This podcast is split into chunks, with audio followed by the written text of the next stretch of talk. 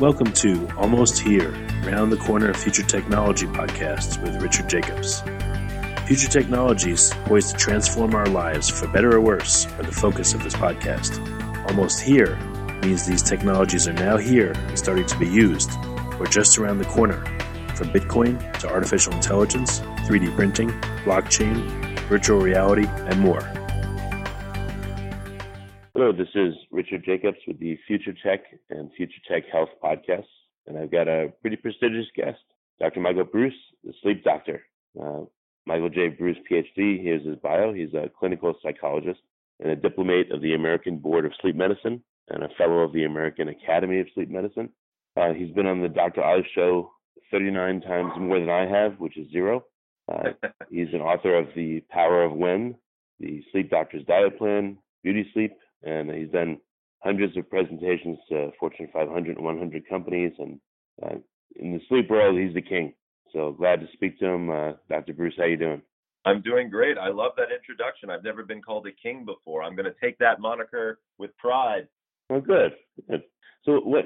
Yeah, why have you made uh, such a huge presence in the sleep world? What is what attracted you to it, and uh, you know, why do you work in it? Yeah, and you know it's interesting. You know, you don't when you're when you're going to school, you don't grow up and you know at least 20 years ago and say, "Hey, I want to grow up and be a sleep doctor." Right? It doesn't. That's usually not the way it goes. Um, right. It it really all happened during my residency. I was uh, fortunate enough to take a rotation in sleep disorders, and um, it was my first rotation. And by the third day, I absolutely fell in love with clinical sleep medicine, and I knew that this was what I wanted to do with the rest of my career. And I think the reason for that was because I really get, I'm very fortunate. I really get an opportunity to help people very, very quickly. Um, so it's one of those situations where in medicine, a lot of times it can take weeks, months, even years to see any sort of treatment gains. I, I, sometimes mm. I can help somebody in less than 24 hours. And that's what's so oh, wow. fascinating for me. So it's, it's pretty amazing. And then, you know, I know we can throw out statistics, but, you know, just how pervasive are sleep issues in the United States and then around the world? Sure. So we think that the the numbers are a little bit exaggerated in the United States as opposed to rest of the parts of the world, but not by much. Roughly a third of Americans are having problems falling asleep or staying asleep at night, with 10% of those people being chronic. So just looking at that, if there's roughly 400 million people in the world, I mean, in the United States, you're talking about 120 million people every night that are having problems with sleep. From a sleep apnea standpoint, we're talking somewhere between 12 and 20 percent of the population. So that could be up to another 40 million people. So now we're at 160 million people. I mean, if you add in something like restless leg syndrome and periodic limb movement and narcolepsy, we're probably well into the 200 million. So literally one out of two people probably have something going on with their sleep. It may not be officially a disorder, but it's certainly something that's uh, treatable and uh, fixable. Yeah, that's crazy. Hmm. I know. So, um, what what do you see as you know today? We're we're just about here in 2019 almost. What are yeah. the um, current and most recent trends or drivers of sleep? What's happening right now that's either causing you alarm or is making you feel better? What's happening right now with sleep? Well, you know, in the world of sleep right now, we seem to be looking at three or four different kind of major areas. So one is sleep and cannabis. That's certainly uh, something uh, that we see on a, a much more uh, research basis now that we're starting to see cannabis be legalized in states here in the in the U.S. Um, we see a lot of information about sleep and the and the gut microbiome. That's information that's been coming out recently as well. Um, and then also a lot of stuff surrounding sleep and uh, school age children and uh, school start time changes, um, their chronobiology, sort of how their bodies work and relation to sleep. So we're really starting to come into our own. I mean, as a matter of fact, this last year's Nobel Prize in Medicine was given to circadian researchers, so sleep researchers. So we really feel like sleep is something that's coming into the forefront now, and, and a lot of people are taking notice.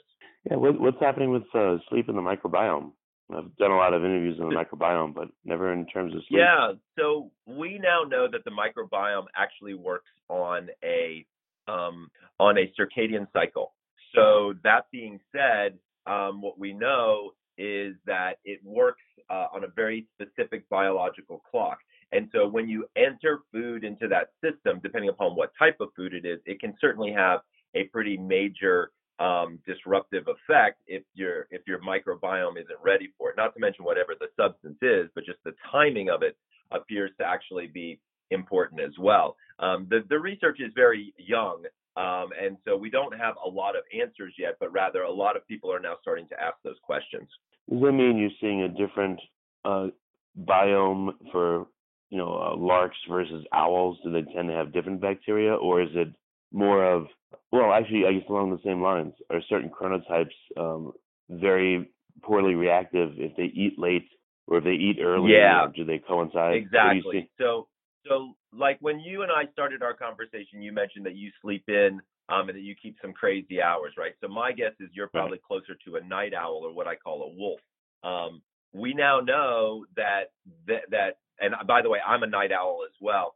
We now know okay. that from a microbiome perspective, um, our microbiomes are actually far more agitated because our systems are much more interested in getting food on a different schedule than uh, what everybody else's schedule might be. Um, and that schedule is actually significantly later, which pushes hmm. everything, you know, later into the evening. And so when you eat at the wrong time, your microbiome isn't ready, depending upon your chronotype, and it can get upset. Now, the opposite would hold true for somebody who's an early bird or what you call a lark. I call them a lion.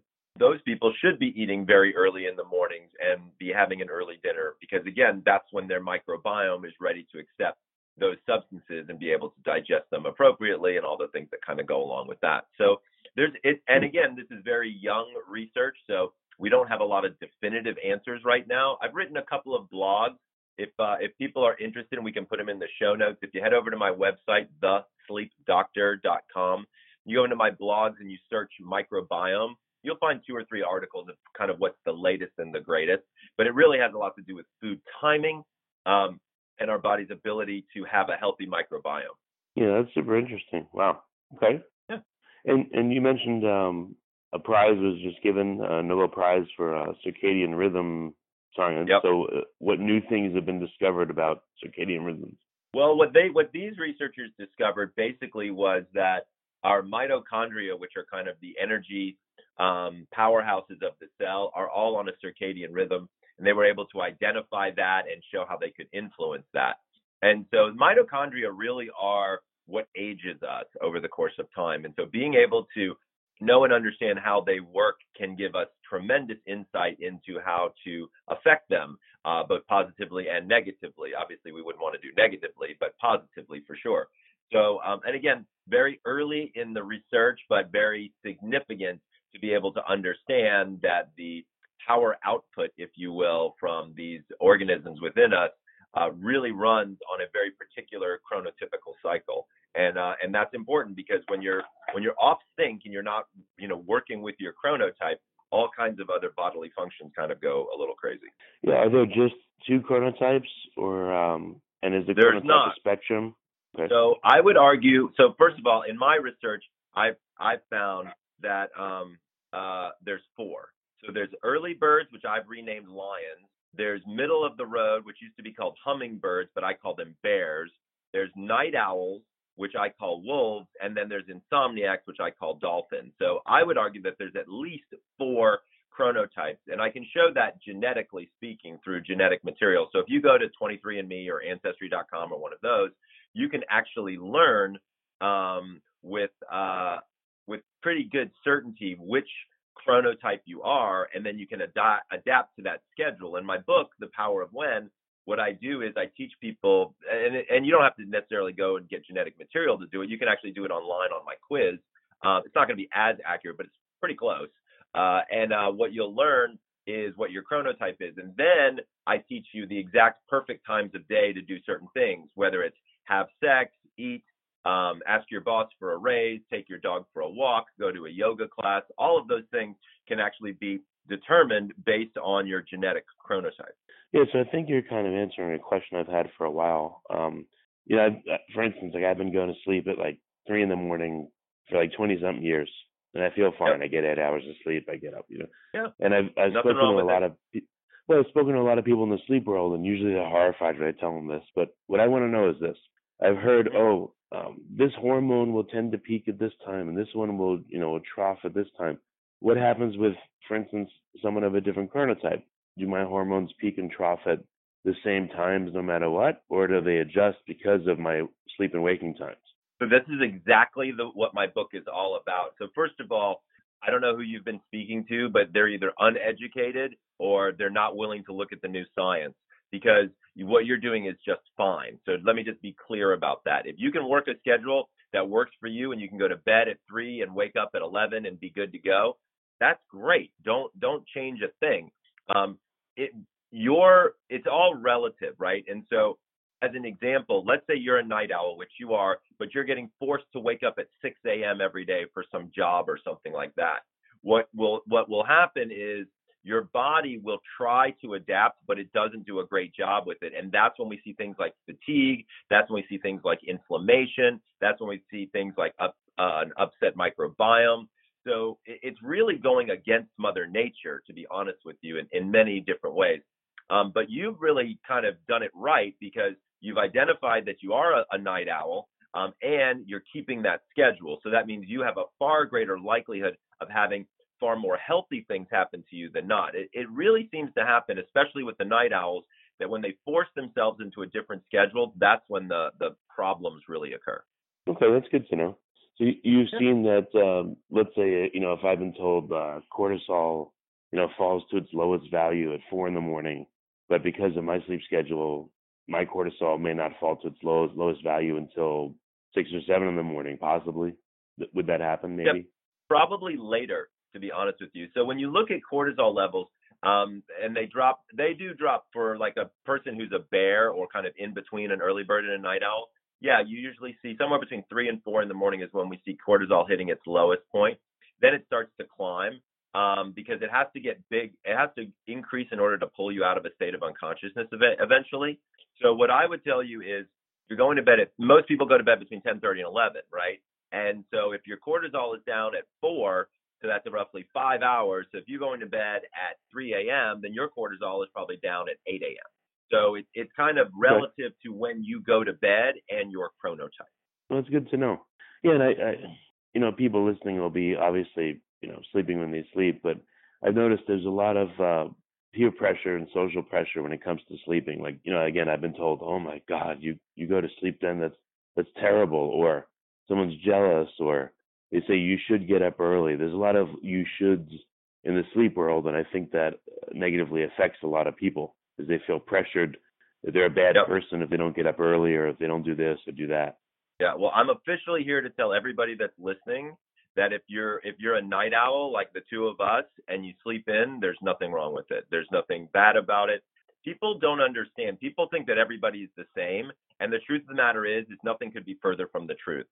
And by the way, the amount of sleep that you get is is uh, determined by your chronotype and your genetics as well. Um, not everybody needs eight hours. I go to bed at midnight. I wake up at 6:17 every single day. That's what I do, and I've done it for my entire adult life and I'm perfectly fine. I'm in great health. Uh, I'm a sleep doctor for God's sakes, right? So, you know, when you look mm. at this, you you can't go by these hard and fast rules that either the media or some friend might have told you.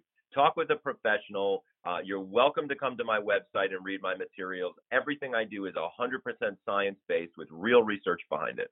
That's great. Okay. And I have another question about um, I don't know what you call it. I guess the onset time until you you know pass uh-huh. out and you're sleeping.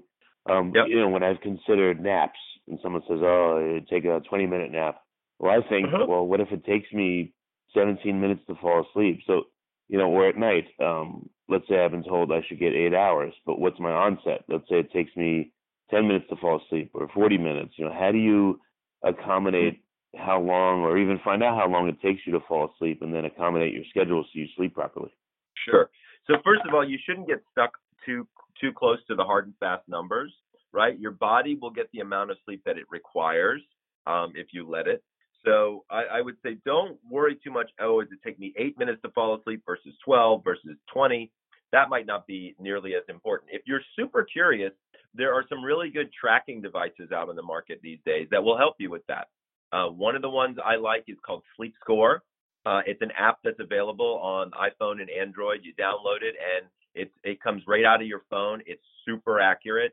Um, I've been really impressed with with what's gone on with it for quite a while, and um, I think it's very interesting.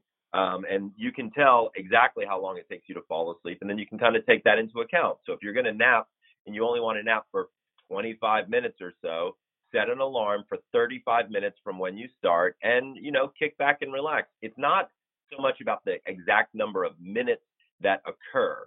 It's really more about your body's ability to calm down, relax, reduce the amount of stimuli coming in, um, and kind of reset itself. And napping is great unless you have insomnia. If you've got insomnia, you shouldn't be napping. Mm, okay, got it. So, what, what are some of the um, low-hanging fruit that you can modulate or change to improve the uh, quality of your sleep? Let's say you can't affect duration in your current yep. circumstance. You only get a certain number of hours. How do you make it better? So that's the right question to ask. So one of the things, so as an example, I have a program um, that's called um, the Exhausted Executive: How to Sleep for Peak Performance, and I work with uh, you know Fortune 100, Fortune 500 uh, guys and gals, uh, and I teach them how to improve the quality of their sleep because in many cases the quantity is something that they cannot uh, really affect. They only have a certain number of hours in the day, right? And so one of the easiest things as a general guideline um, is exercise. 20 to 30 minutes of cardiovascular exercise each day will absolutely positively improve your sleep. Um, there's no question about it. The research on it is very, very clear. That's number one. Number two is the consistency of your wake up time. Um, I wake up every day at 6:17. That's just what my body does. It works well for me. I hate it because I'd love to sleep until eight o'clock because I'm definitely more of a night owl. Um, but that's just what my body does for me. But the consistency has allowed me to sleep less and less over the course of many years. It used to be that I slept for seven, seven and a half hours. Now I sleep for six hours and 15 minutes or so, simply because of the level of consistency of my wake up time uh, in particular. The other thing is getting sunlight in the mornings. So many people wake up and they've got this kind of brain fog and they can't kind of wake up and it's very difficult for them. Um, usually that has to do with the continuation of the production of melatonin. So the easiest way to stop melatonin production right when you open up your eyes is to get 15 minutes of some form of sunlight or light therapy. Um, there's many different light therapy boxes that you can get out there uh, on the marketplace. Um, I, the one I like is called Journey, J O U R N I. Uh, it's available on Amazon. Um, I'm actually have it on right now as we're talking. Um, so I, you know, I believe that light and sunlight and light therapy will be super helpful for people in the morning time. So three things that people can do to improve the quality of their sleep is exercise daily, wake up at the same time every day, including the weekends. I know that sucks, but the truth of the matter is, is the more consistent your circadian schedule is, the better. Um, and then getting some form of sunlight uh, or light therapy early in the morning. All three of those will certainly improve your sleep at night. I guess the final one would also be um, hydration. Is if you have a hydrated body, is a well sleeping body, but a dehydrated body doesn't do well at all. And then of course caffeine is the other thing that's a big factor as well. And so people need to be careful and to stop drinking caffeinated beverages by about 2 p.m. Uh, this way, it gives uh, the caffeine enough time to get out of your system, number one, and number two, um, to not uh, have that big of an effect on your ability to fall asleep or the quality of the sleep that you're getting. Many people out there can fall asleep with caffeine on board, but the quality of that sleep might be suspect. Yeah, I used to say for years, oh, I could drink coffee at you know two in the morning and go to sleep, and I would. But you know, now that I've gotten older, I'm in my 40s. Um, my sleep quality was just not very good. So now I'll stop about eight hours before bedtime, and then I sleep much better. I noticed. So you know, exactly. I used to be proud of it, but you know, hey, you got to improve your sleep, so you feel a lot better. Um, I would think, you know, all right. So those are great suggestions to help people sleep better, but I'm sure that uh, misconceptions like are tremendously pervasive in the sleep world. So can you cover a few that make you, you know, roll your eyes and and that people really need to disabuse themselves of? Yeah, myths or misconceptions, urban myths, whatever you want to call them, right? That are harmful to sleep. Sure. So the biggest one is the eight hour, right? Um, and so uh, for sure, here's what I can tell you is that, you know, eight hours is not what everybody needs. Um, that will vary from people from, and it'll also vary across your lifetime. As you get older, you might need more, you might need less. As you become more medically frail, you might need more, you might need less. There's lots of differences there. So that's certainly one sleep myth. Um, another sleep myth is that sleep before midnight is better than sleep after midnight. There's absolutely no clinical data to suggest that there's any truth to that idea whatsoever. Um, another big one has to do with turkey. So people say, well, if you eat a turkey sandwich, it'll help you fall asleep. You'd actually have to eat a 26 pound turkey in order to get enough tryptophan in you. And by the way, tryptophan doesn't work well in the presence of protein. So even if you did eat a 26 pound turkey, it's still not going to give you enough uh, to, to really make a big difference. Um, the big thing that people need to remember is that carbohydrates do make you feel sleepy. And so it's not a bad idea to have a small carbohydrate snack before bed because that can actually be really helpful for sleep. So, you know, I would argue that in a lot of cases, the myths that that are out there are really just that. They are ideas that have been passed around that really don't have a tremendous amount of scientific value behind them. Are there any uh, any supplements that would help you sleep? Like, is it a good idea to take melatonin before you sleep, or 5-HTP, or like you said, sure. eat a little bit of carbs? You know, what, what's good, what's bad? Sure. So, I mean, here's what I can tell you um, as far as um, that is if you're looking at supplementation, the first thing I look at is uh, magnesium. Almost everybody out there is deficient in magnesium, and magnesium can be incredibly helpful for sleep. Um, there are several supplements that are on the marketplace that are available for magnesium. Personally, I get my magnesium from bananas. Uh, it turns out that bananas are loaded with magnesium, but the peel is actually three has got almost three times the amount of magnesium as the fruit itself. So I have people take an organically grown banana, wash it off, cut off the tip and the stem, but leave the fruit in it and the peel on it, and then drop it into about three cups of boiling water and boil it for three minutes, and then drink the water. It's loaded with magnesium. It's a great, I call it banana tea. It's a great way to be helpful for people, and it's a good way to get your magnesium naturally. Um, if people don't prefer bananas or don't like bananas, um, then um, there are definitely some powders out available for magnesium citrate um, or magnesium tartrate. Both of those can be helpful. Different people react differently to those. Be careful about overloading on magnesium because it can cause diarrhea uh, if you have too much of it in your system. Uh, that's the first thing I check on. The next thing I check on is vitamin D, which is also something that many people are deficient in. Vitamin D uh, helps regulate the sleep cycles. You take that in the morning time uh, about you know talk with your doctor, but uh, many uh, many people are taking around 5,000 international units, so um, that part will work. Uh, that seems to work well. That's usually where I start people. Melatonin is really not a sleep initiator; it's a sleep regulator. So, and by the way, it's a hormone. You wouldn't just walk down to the local you know uh, health food store and buy testosterone or estrogen. Um, so why can you do it with melatonin? Well, it's not regulated by the FDA, so there's always purity standards that I'm worried about. But it's also 95% of the melatonin today is sold in an overdosage format. The appropriate dose is somewhere between a half and one and a half milligrams. Um, most of it is sold in three, five, and 10, uh, which is not necessarily a good idea. Many people, by the way, also have a reaction to overdosing of melatonin with crazy dreams. Also, melatonin can have an effect on blood pressure medication, so people need to be careful with that. Um, but melatonin is not a sleep initiator. Again, it's a sleep regulator. So melatonin is great for jet lag, um, but it's not necessarily good for insomnia.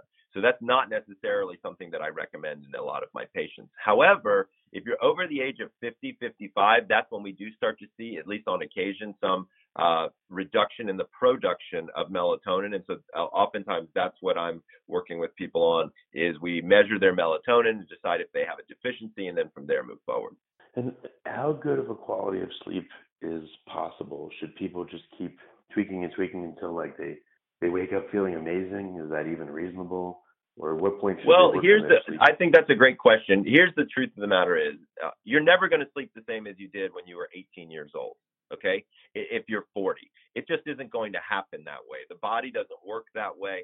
Um, can you continue to improve your sleep? Yes is it an ever continuing process? It shouldn't be. You should be once you kind of lock and load in a good sleep routine and a good uh, you're happy with your the results. You wake up and feel refreshed and ready to meet the day. You've probably hit your you know your level of good sleep.